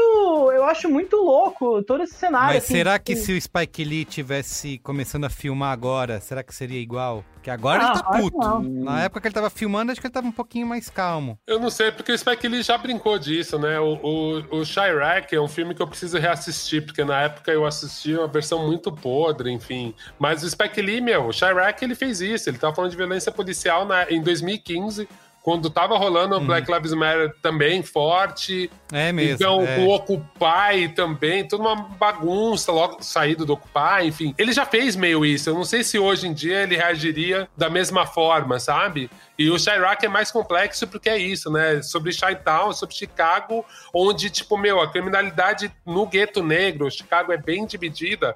A parte negra, a galera tava se matando de uma forma muito estúpida. Então não era só a violência da polícia, era guerra de gangue. Que é uma coisa que em Nova York hoje em dia não tem tanto. Mas em Chicago ainda a galera preta se mata com gangue. É muito pesado. Então, mesmo nos documentários, né? O Spike Lee já tocou muito nisso nos documentários. Então, eu acho que ele tem essa, essa liberdade de, na ficção, fazer o personagem galhofa, transformar a morte numa coisa banal, que nos documentários ele toma muito mais cuidado. Então, eu acho que ele teria essa saída. Eu, eu vou fazer uma ponte muito maluca agora, mas só pra jogar, assim, pra você ver o tamanho de hiperfluxo que eu tive de ideias, assim. Ah, eu posso jogar na parte do spoiler, então. Vamos deixar. Vamos pra lá. Spoilers! Avada Kedavra. I am your father. A boy's best friend is his mother. What's in the fucking box? I see dead people. Damn you all to hell! Rosebud. Silent breed is people! Vai lá aí. Eu, eu fiquei vendo naquele pedaço do The Roy, naquele monólogo dele, talvez no final dele, me lembrou o final de Akira, gente.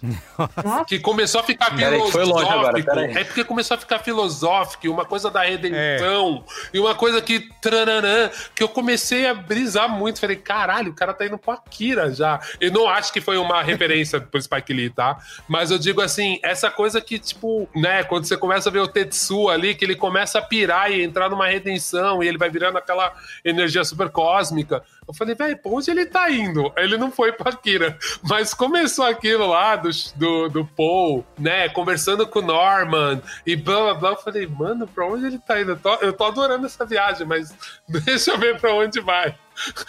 E eu achei que pra mim foi um pouco isso, assim, várias portinhas que ele abria me levava pra outros filmes. E eu falando, cara, que legal, que interessante isso. Tipo, eu não tava esperando ter essa viagem filosófica dentro do personagem do Paul, não tava esperando mesmo, assim, de repente. E eu achei muito, uma das coisas que mais me pegou, cara, que eu achei a mais linda do filme e super poética, foi ter usado os atores velhos nas cenas de retrospectiva, Putz, cara. eu achei lindo. Aquilo Eu foi achei lindo. tão Caralho. incrível, tão respeitoso. Ao mesmo tempo é uma coisa tão do teatro, né? De tipo assim, cara, os caras te convenceram que eles estavam novos. Me deu estranheza É. no primeiro minuto. Depois meu cérebro já aceitava. Porque eu jurava que ia trocar os atores, Também, né? também. É, falei, ah, vai, vai mudar, normal, Ah, tudo bem, né? o Chadwick Boseman pra ser o líder, né? Isso. Aquela coisa meio. É um cara que é o Pantera Negra, tá ligado? Não tem. É o Spike Lee falou assim: olha, esse cara tem esse reconhecimento como figura heróica pra muita gente, então bota esse cara como herói de guerra, como o cara que ficou lá pra trás. Sentado na naquele boa, trono né? lá de, de folhas, Porra. né? De...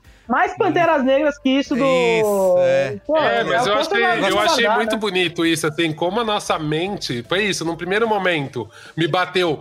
Caralho, que sacado, que bonito, que poético, que demais. E depois no final eu já aceitei, que é o que a gente faz no teatro, né? Os caras botam uma senhorinha de 80 anos fazendo um papel de 16 anos e você aceita, porque é teatro. E eu vi que meu cérebro meio, tipo, derrubou essa barreira. Putz, eu ia pros anos 70 com os caras tudo com uma cara rejuvenescida.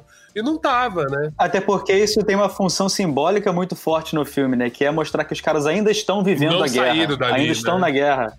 Isso é, é muito lindo, cara. Eu é achei, muito eu lindo. achei isso um detalhe que, tipo, já me pegou no começo e eu falei, caralho, velho. Que aí o que eu volto a dizer, ó, o Spike Lee melhorando a linguagem dele, né? Tipo, que eu falei, puta, isso foi tão fino, isso foi tão bonito, assim. É, tanto é que eles só aparecem jovens naquela fotografia editada que aparece no final, Isso. que é quando eles resolveram a questão e aí eles vão poder seguir em frente com a vida deles. É, muito maneiro isso. Morreram, no caso, morreram, né? Mas tudo bem, vamos, vamos, É. vamos da coisa, né? Dentro das condições apresentadas pela situação, eles resolveram. E na minha cabeça já começou a fazer piadinha, já falou, ei, usou o Face App aí. Caralho. Eu já tava querendo tem fazer o- um meme, sabe? Face App e. Esse lance de referência, né? eu- Tem sido uma diversão nesse final de semana é, ver as pessoas. é, Ver as pessoas reagindo, as pessoas ficando putas com as reações dos caras. Que tem, tem o, todo o nicho cinéfilos da- das 20 mil camadas do cinema, né? As pessoas tentando identificar as referências, pegando umas referências muito recentes que falam dos filmes antigos que o Spike Lee tá falando, tá ligado? Então, é, é, foi, uma, foi, foi um piripaque louco. E esse filme é isso, né? Tipo, é o cara indo lá atrás, entendeu? Vocês falaram de Apocalipse Sinal, acho que um- uma das grandes influências do filme é o Tesouro de Serra Madre, né? Que é a mesma a história, o roteiro é bem inspirado nisso, e tem diversas falas, né? Diversos diálogos do, do filme, os diálogos mais famosos do filme estão dentro do destacamento Blood também, né? Ele deixa claro essa... E o, fi- e essa o livro O Coração das Trevas também, né? Com o Apocalipse Ah, é, sim, foi- sim. Ah, tem a frase, né? Tem a Pô, famosa foto frase. no, no, no, no logo do Apocalipse Sinal com a Budweiser, porra. Mais, É. mais escancarado que isso, só o cara falando do Rambo no meio do filme, né? Tipo, É, pô. é mesmo, é. Ch- Ch- Chuck Norris e Rambo, né? É verdade, Caralho. fala do Chuck Norris também. Ó, vamos falar da cena da. Quando ele acha o ouro. Que ele vai fazer cocô lá no meio da, da selva. E bem o lugar onde ele bota lá o, a pazinha onde ele acha o ouro. Nesse momento falei, porra, virou comédia pastelão. o- Ah, é que é muito bizarro, né? Porque parece, você vai achar, não, os caras um tempo agora, né? Procurando Isso, ouro, isso. ficar se perdendo. Isso. Aí de repente Isso. o cara vai cagar no batido, de repente acha o ouro aí, não, porque o esbarramento saiu, os caras.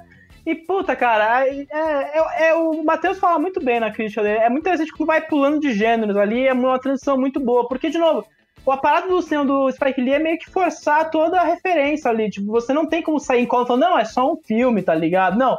É um filme construído em cima das referências e como isso vão se somando pra você forçar a analisar. É, ele né? não deixa você esquecer que você tá assistindo um filme, né? É. É, eu, eu achei legal isso, assim, de tipo, já dar essa quebra na nossa expectativa, porque é isso, né? A gente fica achando que o filme é sobre essa busca. Porque o filme é. Isso, aí, é, assim, é. Tá bom, é isso que vocês queriam, toma, não é sobre isso. Aí fica Foi meio, cagar. "Ah, E agora? Achou o ouro. Então a treta vai ser voltar pro carro? É, tipo, Tem as carinhas que ficam inventando bomba, e aí que é só são os caras que, são, que só atrapalham, ou salvam os caras ali daquela cena horrível de tensa do- da, da, da mina de terra, né? Que explode o cara, né? E tem todo. De novo, Isso, é a mina. Outra coisa, vamos falar da pensar, cena, né? cena da mina. Nossa. Cara, É, sem é braço, uma- sem perna. Ah, tá, a mina bomba. Eu entendi cena da Isso. mina, mulher. É o que mulher, Não. gente? Qual cena de qual mulher? Que mina. Tem a francesa lá, que aparece que é a. A Melanie. Perry, né? Quando o cara vai pra trás, eu realmente falei, não, vai, é agora, né? Porque é tem uma puta dando pra trás. Num canto Eu não que já esperava. Não, eu tava. ó, Ah, já- é. eu já- no primeiro passo pra trás, eu falei, vai explodir. Porque quando Você- ela. Quando você promete, fala, ó, esse campo tem Minas Terras, a, Isso. é regra do cinema. Vai explodir uma Regra do uma mina cinema. alguém, entendeu? Fudeu. Cara, e um parênteses curto, a cena do filho dele com o pé na mina é uma das cenas mais tensas que eu vi nos últimos anos, cara. Eu fiquei muito nervoso achando que o moleque ia morrer. Fiquei muito Então, tenso. essa cena aí diz que. Foi o Pedro que mandou o link até, né? Que realmente tá descrito, né, no, no livro que o Spike Lee também usou como base pro, pro roteiro, que é uma situação real. É, eles falam que é, eles só vão num nível técnico que é aquele tipo de mina que ele pisou não explode quando você solta, mas quando você pisa. Então ele já teria morrido ali no, no caso, mas ele descreve uma cena que realmente aconteceu. É, eu, eu achei bem legal essa cena da, da mina, o jeito que ele usou essa cena, né? Porque assim, ele poderia fazer um puta drama melodramático da relação pai e filho, discutir tudo ali. E não, tipo, o pai foi super prático. Cara, eu preciso salvar meu filho. É, tem esse sistema aqui, usa a morre. E eu falei, puta, agora vai dar ruim, hein? Agora vai virar o melodrama, hein? Segura. E não, Ele, ele simplesmente manda um man up pro filho, né? É, Corre é. que nem aquele atleta lá que eu esqueci o nome, que era foda, e é isso aí, cara. isso. É isso. Pula aí, vai longe, cara. E é isso, né? Tipo, puta, o cara acabou de sair desse momento aí que, em teoria, se ele fosse um diretor melodramático, podia ser a reconexão do pai e do filho, tal, tal, tal. Do pai com o Depois filho, o pai é. pega o dinheiro dele, pega as modas e fala, vou Isso. por aqui. E foda-se.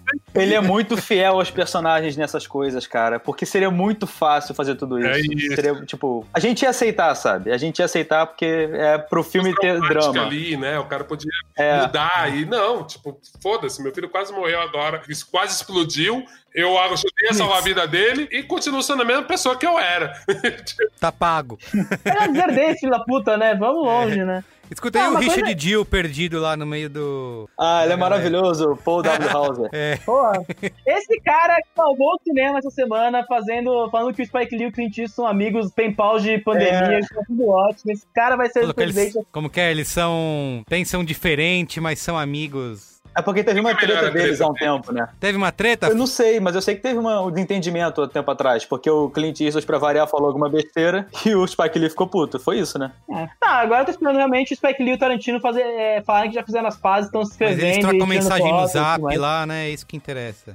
É. É, não. não falando do Roy Lindo aí, que é a- essa situação, né, que ele deixa o filho logo depois de salvá-lo e tal. Eu admito que o filme, pra mim, é- eu gosto muito do filme nas duas primeiras partes. Eu acho toda. É, como se fala, é muito louco como ele é imersivo, como você vai se aprofundando naqueles personagens. E como o Olga falou, o hiperfluxo, né, desse, de, de pensamento do Spike Lee permeando toda essa história, conduz muito bem. Mas é, eu acho curioso, até porque a partir do momento que o, o The Roy Lindo ele vai orbitar a trama própria, que vai cair na morte dele lá, eu sinto que o filme, assim, a trama do, do ouro, aí eu sinto que fica pra trás ali, sabe? Que vira uma coisa meio burocrática dentro do filme, sabe? Isso me. Admito que essa parte na reta final me tira o filme, não tira a força do final, eu acho o final. Inclusive, eu acho lindo que é um filme que fala de Martin Luther King sem ser o viés pacifista, né? Que é a, a coisa mais branca que se faz nos Estados Unidos desde os anos 60, né? Basicamente. Cara, mas é engraçado, a partir do momento que ele tenha. Ele sai daquele núcleo de personagens e orbita sozinho, o filme dá uma desandada, ele fica um pouco. Não fica. Não, perde um pouco do, do, do fluxo ali narrativo que eu gosto tanto, assim.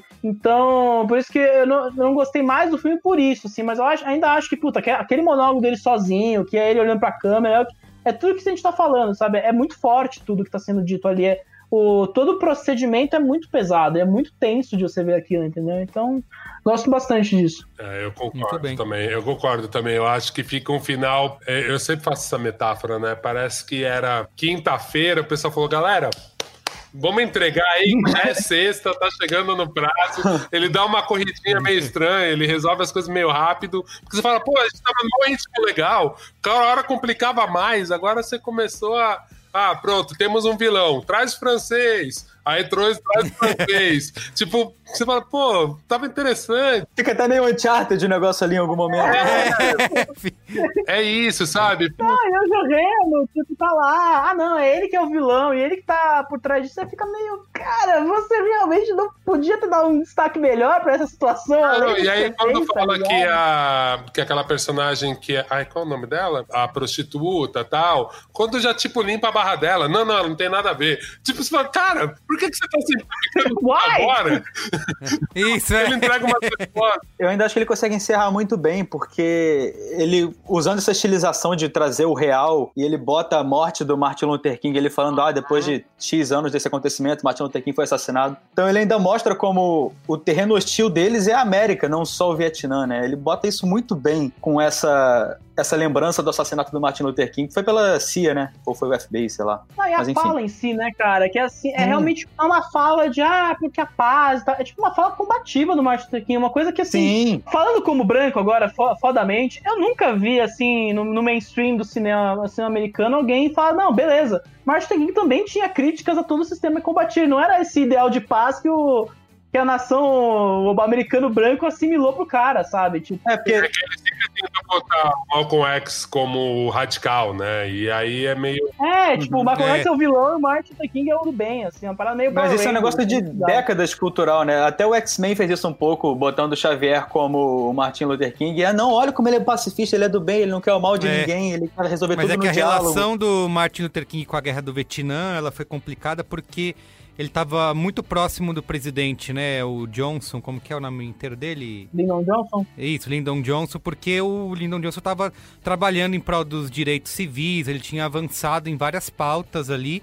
Então o Martin Luther King e o presidente eram próximos nessa questão e o cara e o presidente estava lá dando corda para a guerra, mesmo sabendo que era uma causa perdida, né? Mas aí como e, e vários relatos que vinham do Vietnã é que não, tá tudo bem, estamos conseguindo aqui, eram bem mentirosos, eles faziam eles faziam por contagem de corpos, né, para saber se eles estavam indo bem ou não na guerra. E aí nisso valia todo mundo e não exatamente os soldados, né, os Vietcongs, tal, eles contavam Isso. nessa nessa contagem de corpos as pessoas, né, os campesinos lá. E aí o Martin Luther King foi se viu obrigado a finalmente se posicionar mais fortemente quando vazaram várias fotos, porque ao contrário da Segunda Guerra, a, cobertura de imprensa estava liberada no Vietnã, né? Podia Isso. ir foram, sei lá, acho que 200 jornalistas foram cobrir, não, 200, acho que mais, 2 mil jornalistas foram cobrir a guerra e vazaram, começaram a vir muitas imagens publicadas de eles botando fogo em casa das pessoas, né, nos vilarejos. A foto das crianças, né, cara? Das Tem, crianças. É, que é no filme, né, que é uma isso, foto, é, essa foto é icônica pra Guerra do Vietnã. Exatamente. Quando isso surgiu,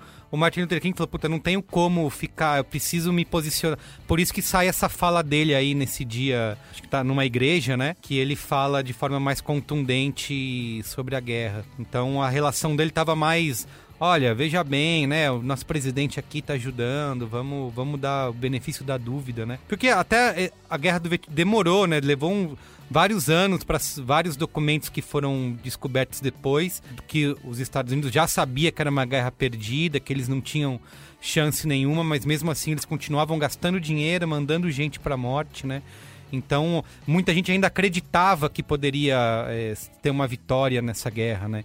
Então, é, esse comportamento é justificável nesse, nesse período. É, você entende o time do, do Black Lives Matter, de toda a questão agora que protege George Floyd. Acabou sendo Assim, foi cagada de sorte no fim, de sorte, entre aspas, né? mas assim, como foi pontual, né? Um filme desse sair agora e falar dessas questões, Sim. né? Porque realmente é uma coisa que tá batendo agora na porta americana, assim, de olhar e falar, cara, essa América de só novo. nos oprime, só nos fode, só nos mata, tipo, é isso, tá ligado? Então o filme tem esse lado, assim. E aí eu fico pensando, agora que eu descobri essa informação, agora pouco que eu descobri essa informação, na verdade, Imagina esse filme na mão do Oliver Stone, a guilt trip de Platoon que ia virar essa merda. Não faz sentido. Não, não faz sentido nenhum. Não faz sentido. Ele tá em outra vibe, ele tá fazendo um documentário entrevistando o Putin, tá fazendo várias paradas nada a ver, né? Os Golden, né, cara? Depois disso pode acabar, tá de boa. O Oliver Stone já ficou pra trás há muito é, tempo. Depois que eu vi aquele documentário do Oliver Stone sobre o Fidel, cara, até hoje eu muito pé atrás com ele, documentarizando. Porque é isso, no final ele é um branco americano. Ele faz uma cena naquele documentário do Fidel que até hoje me chocou, que ele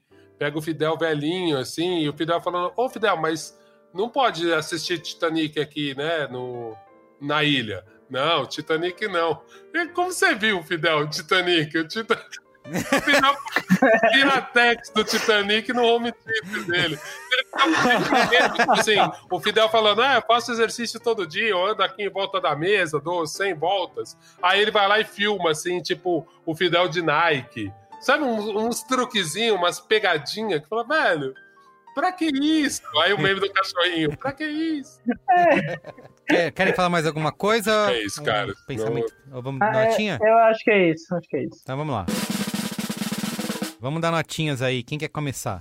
Matheus? Pode ser. Minha notinha é quatro estrelas. Eu acho que é um filme que. Coisas que não são relevantes, mas que, sei lá, acho que às vezes é interessante falar. Que é um filme que pode chegar forte no Oscar, né? Principalmente porque não vai ter tantos concorrentes. Ele já é bom e não vai ter tantos concorrentes. E o The Roy Lindo tem uma chance boa dele ser indicado. E assim, então ele é a minha atuação protagonista favorita desse ano. E é isso, eu acho que é um filme que o que eu mais gosto é que ele mantém esse olhar muito complexo do Spike Lee. Ele nunca faz um julgamento dos personagens, mas ele também nunca bota eles como mocinhos ou vilões. Ele nunca faz um negócio que vá para esse óbvio mais comercial. Ele bota a cara mesmo, ele arrisca, ele sabe que as pessoas vão criticar e criticam. Tá tendo muita gente falando que o filme é, é trumpista, eu acho uma viagem isso, mas tudo bem. Sempre. E eu gosto que ele faz isso cada vez com um olhar mais maduro, porque ele é uma pessoa que está envelhecendo e ele continua aprendendo, continua fazendo filmes, enfim. A galera que acha que pegar o boné lá quer dizer que ele tá, tá apoiando o Trump, né? É. Todo, todo o lance do boné. Sério? Não entendeu.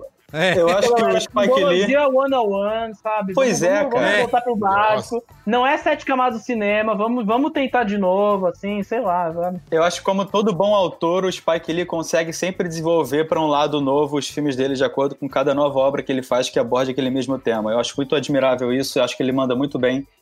É, expandindo a questão racial para a questão imperialista dos Estados Unidos, mesmo que ele não aprofunde tanto, como o Olga falou principalmente, mas eu acho que ele fez um trabalho muito digno e ficou muito bom o resultado. Muito bem. E você, Olga? Cara, eu acho bem interessante mesmo que exista um, um- um- um diretor como Spike Lee, um diretor negro, que consiga discutir essas questões todas com um orçamento desse, consiga fazer esse filme que é grandioso e. E ao mesmo tempo discutir questões que são tão pequenas, né? Porque tem umas coisas que a gente nem conseguiu falar aqui, que eu entendo que, que talvez soe meio anacrônico, seja meio dolorido pra uma galera mais jovem. O filme tem uma broderagem ali, meio machista, enfim, que deve ser difícil É. pra algumas pessoas, né, hoje em dia entender, mas eu acho interessante que tenha o Spike Lee e consiga botar até essas discussões, assim, que é isso, pra mim foi muito interessante entender, e por isso que eu fiz um pouco aquela defesa, assim, cara, Spike Lee envelheceu, vamos aceitar isso, né, e tipo, e vamos entender isso, ele vai ter umas coisas de tiozinho mesmo,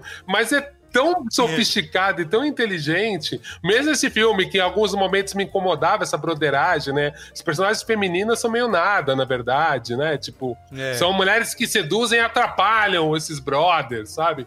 Mas ao mesmo tempo, eu acho que até nisso é meio coerente com a vida dele mesmo e com esse provocador que ele sempre foi, né? A gente estava lembrando, a gente comentou um pouco a, a última dança. Cara, como, como o Spike Lee aparece naquele documentário? Provocando um jogador de 3 metros de altura, sabe? Tipo assim, esse é o Spike Lee. tipo, ele não tá Ele nem aí. altura? Deve ter 1,70. Entendeu? E, é, e ele, tipo, meu, ele tá provocando o jogador que tá jogando o jogo. Tipo assim, caralho, Spike Lee.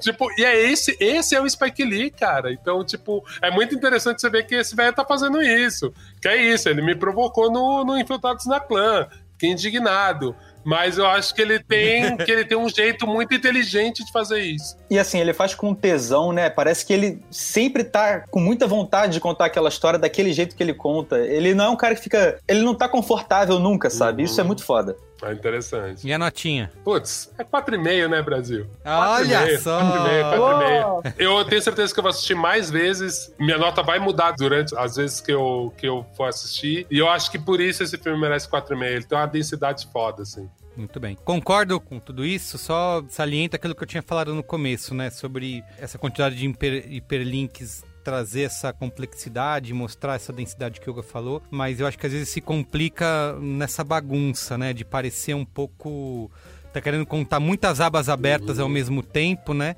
E você vai tendo. É, você precisa ir correndo atrás, e senão você tem essa dificuldade de pegar. Ver o filme o celular na Wikipédia, né? Isso, é, é. Mas é uma coisa que eu gosto, sabe? Assim, quando ele vai botando esses- essas referências, a minha vontade é de pausar o filme. Puta, deixa eu ler mais sobre esse negócio. Aí eu continuo. Tanto que eu falei pra vocês que eu parei Uhum. com cinco minutos. Falei, deixa eu ver mais sobre a guerra do Vietnã antes de, de continuar. É, e essa questão da trilha sonora também, né? Eu acho É, bem. pra mim é eu onde não sei eu não dou porquê. É. É, isso. Eu acho que tem um É porque é uma complicado. característica muito marcada da parte mais bem-humorada do filme, mas ele continua usando quando o filme fica muito sério e Continua, violento. exatamente, continua. Que nem o Wallace Andreoli falou, um grande crítico. é, ele fala que ele acaba não conseguindo entrar tanto no drama por ele manter muitas características da comédia ainda, né? Eu concordo Sim. um pouco que isso tira um pouco do filme. Bom, então, por isso tudo eu vou dar 3,5. Pelo Brasil, pelo. Por Ah, Deus, não. Pela família. Foi meio. Tá, tá, virou meio voto complementar nessa nota cinemática, tá foda. Por Michael É, Cimino. O Michael TV. Não, é, é engraçado. é, antes de mais nada, eu queria dizer que existe um link que conecta a última valsa, o Last Waltz, com o, o Spike Lee, chama que o Spike Lee é primo de Malcolm Lee, que é o diretor de Space Jam 2, então fica aí a. A última. Cara, Ah. vocês falaram. O, o Oga falou a última dança, você falou a última valsa, e não é nada disso, é o arremesso final. Ah, é, The Last Arremesso final. Dance. The Last Dance, a tradução é o arremesso final. eu não Ótima fiquei vendo tradução. coisas 90 aí. Tá doido. É que eles queriam. Eu penso os tradutores pensando, puta, tem que fazer, tem que ser de basquete, né? Não vamos fazer a última dança, senão vai parecer qualquer coisa. Tem que ter basquete aí nesse título. Total, total. Arremesso. Enfim, ó, é, eu acho que uma coisa importante que o Matheus falou foi que, que, que citando o Wallace aí, que é uma coisa, ah, porque não explora tanto o drama quanto deveria. Mas acho que esse é um dos traços mais legais do filme, acho que é um dos traços que mais define o filme, tipo, que eu acho que a gente espera muito drama, é- porque é sempre aquela coisa, né, o Spike Lee do faça a coisa certa, tem que ter aquele final apoteótico, climático, dramático, drama, drama, drama, drama, sabe? E eu acho que o Spike Lee, através dessa conjuntura de gêneros, através de uma. desse, desse fluxo total, desse flow de ideias completamente maluco que é o filme, assim, é uma coisa que realmente. O filme se solidifica uma coisa própria. E é um filme. e Eu lamento que a gente não tenha a chance de ver esse filme no cinema, né? Que eu acho que é uma coisa que. Ah, com certeza. Imagina na imersão do cinema, cara. a Doideira que deve ser isso, sabe? a parte da Então, música que é ser inferno mesmo, né? Você ia estar lá contorcendo. Pô, mas pelo na menos é. Marvin Gaye. Não, é, Marvin Gaye é Get It On, incrível, a capela, maravilhoso, mas o começo ali ia ser... Ah, então, eu acho que é um filme muito particular e é um filme, assim, arriscado, como, to- como estamos falando aqui. Não é um filme que é. Como toda essa parte de prestígio da Netflix, né? São esses filmes que não querem ser o algoritmo, ser a coisa que atende o espectador o tempo todo. Mas, ó, é. Apesar do Oga, do Oga ter pontos corretos mesmo em relação ao Inferno Clan, eu ainda acho o Inferno Clan. Eu gosto muito do Inferno Clan por, por tudo que é- representou na época pra galera. Mas eu ainda gosto muito desse filme também, então, por Deus, pela família, pelo cinema, por tudo. eu- minha, nota, minha nota é 3,5. Os caras falam pra é caramba e dá do 3,5, Brasil. É, essa aí é a Esse obra- é Mas essa é a nota alta do É Pedro. que os caras gostam. Você fez a média aí, Pedro Estraza? A média cinemática é 3.875, então é 4, né? É 4, olha aí. 4 a 4. Muito bem, ficou bem, né? Só rapidinho notícia da semana. Tá bom. Notícias da semana. Fala aí. Não, é porque, né, acabou de rolar hoje, eu ainda tô meio com, com adrenalina e ataque de pânico foda, mas pra quem não soube ainda, né, por ocasião, né, o Oscar foi oficialmente adiado em dois meses, é- eu acho que é o... Você é, tá o- com é ataque de pânico por isso, Pedro? Porra, eu sempre fico, é... é Por meu- meu- quê? muito da quarentena. Por é meu quê? Tá tudo fodido, já É o era, novo normal? É, É o novo normal. Eu gosto muito do Oscar, viu, Pedro? Mas olha, pra ter ataque de pânico, porque foi Não, adiado é. um mês. É, não, Eu não posso eu- jogar, porque se acontece isso com o filme do James Gray, vai ter ataque de pânico também. É, então, é. A gente fica tanto tempo no mundinho ali, cara, que uma hora quando as coisas começam a ficar estáveis, você fica perdidaço, né?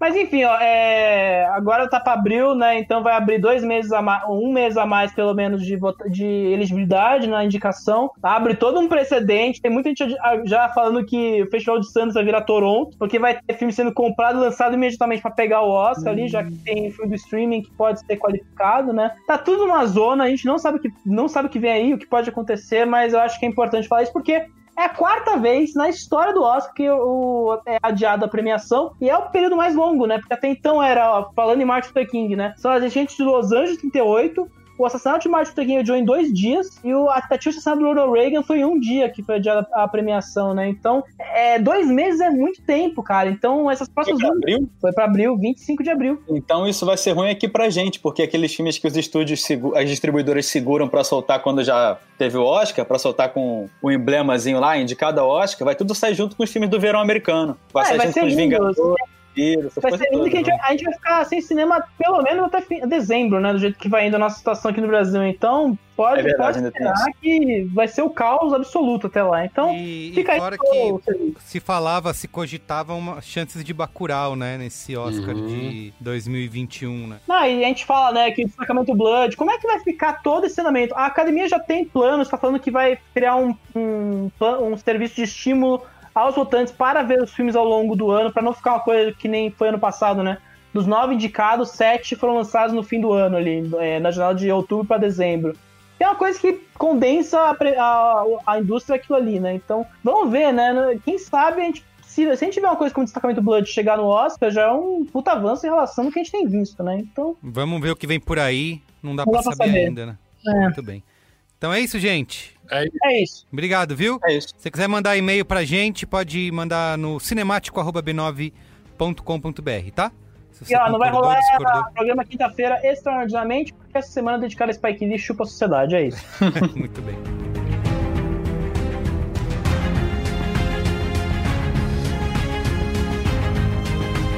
Bom, gente, então é isso. O Cinemático é uma produção B9, apresentado por mim, Carlos Merigo, hoje na companhia de Yoga Mendonça, Pedro Estraza e Matheus Fiore. Eu faço a coordenação geral junto da Juva Lauer e Cris Bartz. O apoio à pauta pesquisa é do Pedro Estraza. A edição é de Mariana Leão, com a supervisão de Alexandre Potashev e apoio de Andy Lopes. Identidade visual do Johnny Brito. Coordenação digital feita por AG Barros, Pedro Estraza, Iago Vinícius e Lucas De Brito. E o atendimento e comercialização por Raquel Casmala, Camila Maza e Thelma Zenaro. Então é isso, gente. Valeu, gente. Valeu. Obrigado, Tchau. viu? Valeu, pessoal.